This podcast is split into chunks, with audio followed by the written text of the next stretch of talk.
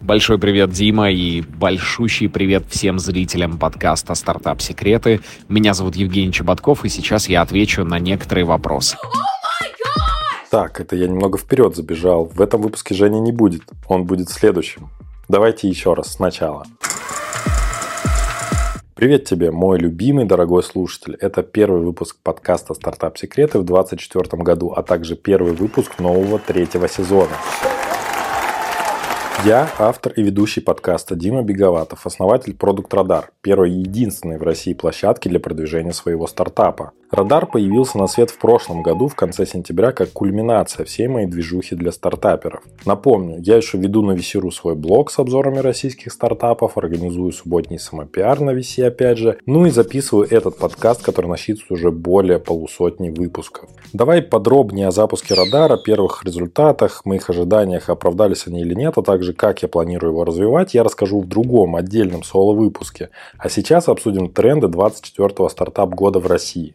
Ведь это основная тема этого первого выпуска в году. И сразу предлагаю вообще нам с тобой провести эксперимент. Возьмем описанные мною сейчас тренды и в конце года сверимся с ними. Совпали ли прогнозы с реальностью? Сегодняшний выпуск, он первый во всем подкасте, когда я записываю его в соло-формате, да еще и с налетом аналитики и прогнозов. Поэтому буду очень рад, если тебе понравится, ты оставишь положительный отзыв на подкаст-площадке, где меня слушаешь, или на YouTube. Тогда я буду точно знать, что тебе это интересно, и буду формат специальных выпусков повторять. Мне вообще очень приятно знакомиться с моими слушателями, когда люди внезапно пишут.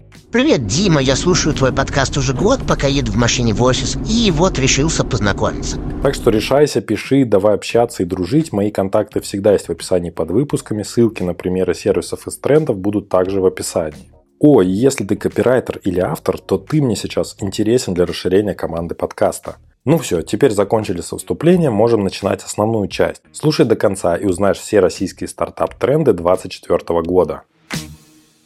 Тренд номер один. Импортозамещение сдулось. Начну с темы импортозамещения, которая перекочевала к нам из 2022 года. По моим наблюдениям, первая волна тренда аналогов затухла всякие бытовые сервисы, которые использует каждая вторая команда, уже либо заместили, либо научились жить с костыльными оплатами зарубежных инструментов. И, в общем-то, отложили резкие телодвижения в сторону российского софта на попозже. Особенно часто избегают кардинальных решений и замен крупные клиенты. Для них слишком много мороки с переобучением тысяч людей персонала, легче кряк скачать на торрентах, ну вы поняли. Но такое пиратское ПО будет все дальше устаревать, поэтому альтернативы нужны. Какие-то аналоги и вовсе оказались не по зубам российским стартапам. Нашего Notion во всей красе пока не видно, а фигмы и подавно. Возможно, эти продукты распадутся на отдельные инструменты-заменители.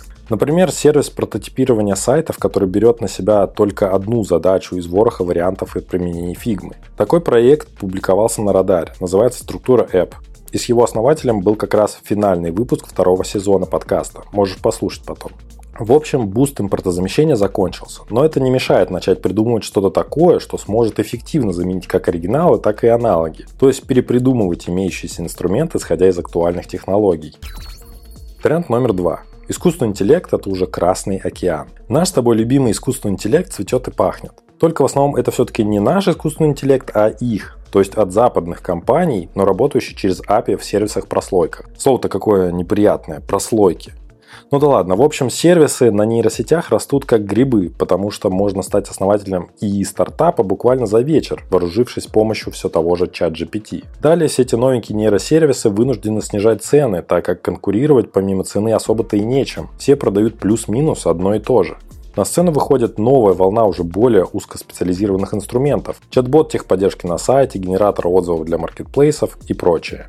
Опять же, быстро собрать клона такого сервиса – небольшая проблема. И тут мы приходим к еще одному аспекту влияния нейросетей на рынок стартапов. Это скорость развертывания искусственного интеллекта внутри корпорации и среднего IT-бизнеса выросла, а значит стартапы лишаются преимущества перед неповоротливыми ранее гигантами.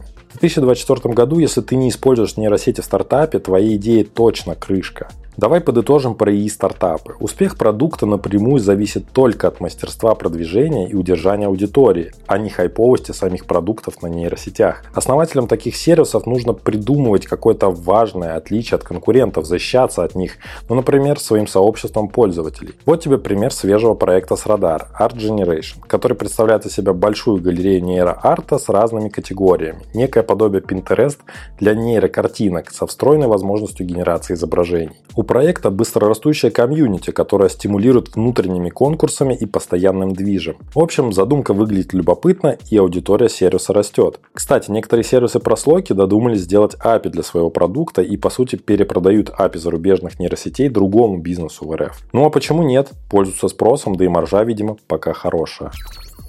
Тренд номер три. Telegram победил всех. И вот мы подошли к тренду, который будет быстро набирать обороты в 2024 году, но на него пока что мало обращают внимание в стартап-среде. Ну, по крайней мере, по моим ощущениям это так. В 2023 году основной платформой для платного продвижения IT-продуктов, скорее всего, стал Telegram, а не какие-то другие площадки. Начиная с рекламного кабинета Telegram Ads, заканчивая спамом в личку, площадка работает и приносит клиентов рекламодателям. И все потому, что Telegram вырос в России до 82 миллионов пользователей в месяц и точно продолжит расти в 2024 году. Разумеется, если не нарвется на блокировку. От этого никто не застрахован. Месячная аудитория Telegram всего на 6 миллионов меньше, чем у ВК, а пользователи более молодые и продвинутые, основное ядро 25-35 лет. Растет аудитория мессенджера, растут каналы, растут боты, в них начинают вкладывать больше денег. Сразу же пример из жизни. Столкнулся на мероприятии с известным серийным стартапером, раскрывать имя не буду, который честно мне сказал, Перевожу на дивидендную модель все свои бизнесы, покупаю растущие прибыльные телеграм-каналы из нужной ниши и делаю из них дойную корову. В то же время вокруг телеги начали появляться полезные онлайн-сервисы. Task Manager в Telegram, CRM в Telegram, Финучет в Telegram и так далее. Кстати, эти продукты попали в поле моего зрения именно благодаря их публикации на радаре.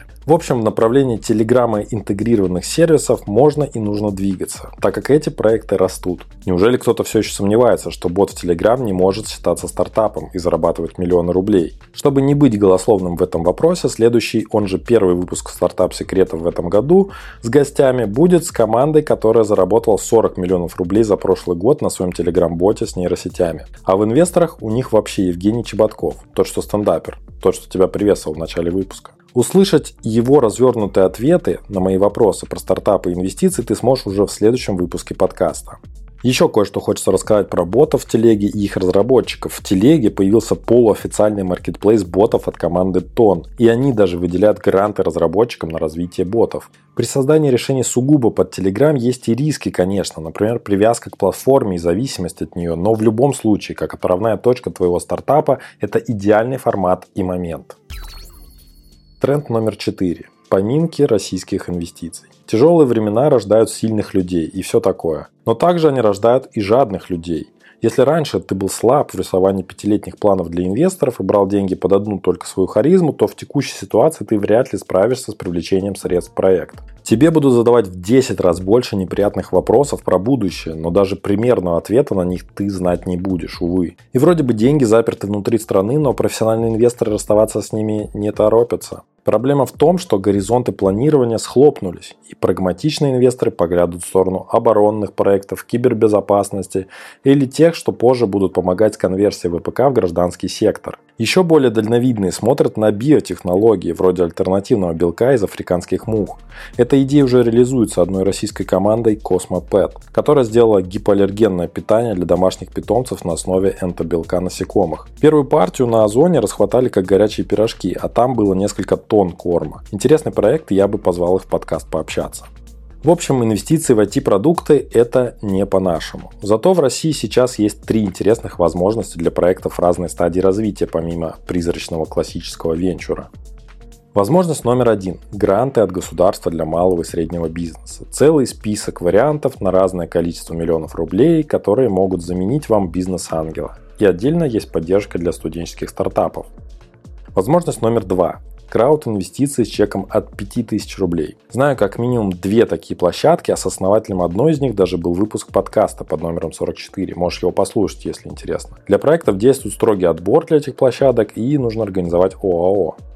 Возможность номер три – IPO. В 2023 году 8 российских компаний вышли на IPO, среди них 4 технологических. В инвесторских кругах поговаривают, что в ближайшие 3-4 года IPO будет трендом, причем пойдут туда фирмы разного размера, не только Делимобили и Skyeng, но и компании поменьше. Вывод. Рассчитывай на дивидендную модель развития, если ты думаешь про внутренний рынок. Есть надежда, что после активных выходов на IPO начнется этап скупки компаний поменьше. Но продавать квартиру для финансирования своего проекта сейчас не надо. Этап активных M&A может начаться слишком поздно или вообще не начаться. Тренд номер пять. Релаканты устали. На сладко оставил тренд, с которым пока непонятно, что делать. Это релокация. В конце 2022 года по подсчетам Минцифры уехало 100 тысяч айтишников. В середине 2023 года большая часть специалистов вернулась, по данным той же Минцифры. Но кто, скорее всего, вернулся и по каким причинам? Во-первых, закрепиться не удалось тем, кто не имеет большого профессионального опыта и знаний языка, а терять в комфорте они не хотят.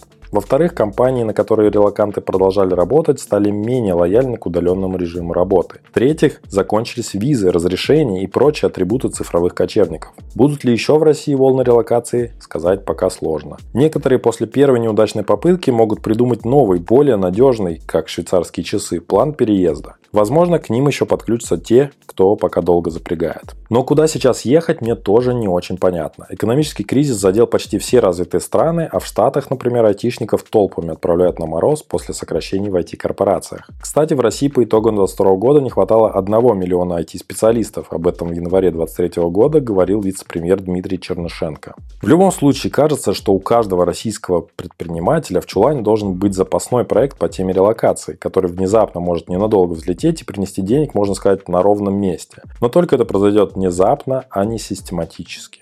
Какие это могут быть продукты для релакантов? База знаний, например, чатики по релокации, плюс самообучаемый чат GPT, который высасывает в себя информацию оттуда. Тренажер для собеседования на английском. Такой недавно выложили на радаре, Мока и бот называется, можете пойти проверить. Туры для специалистов за рубеж, чтобы узнать, как устроен иностранный рынок. Сервисы для прокачки своего LinkedIn профиля психологическая помощь онлайн, ну и прочее, прочее.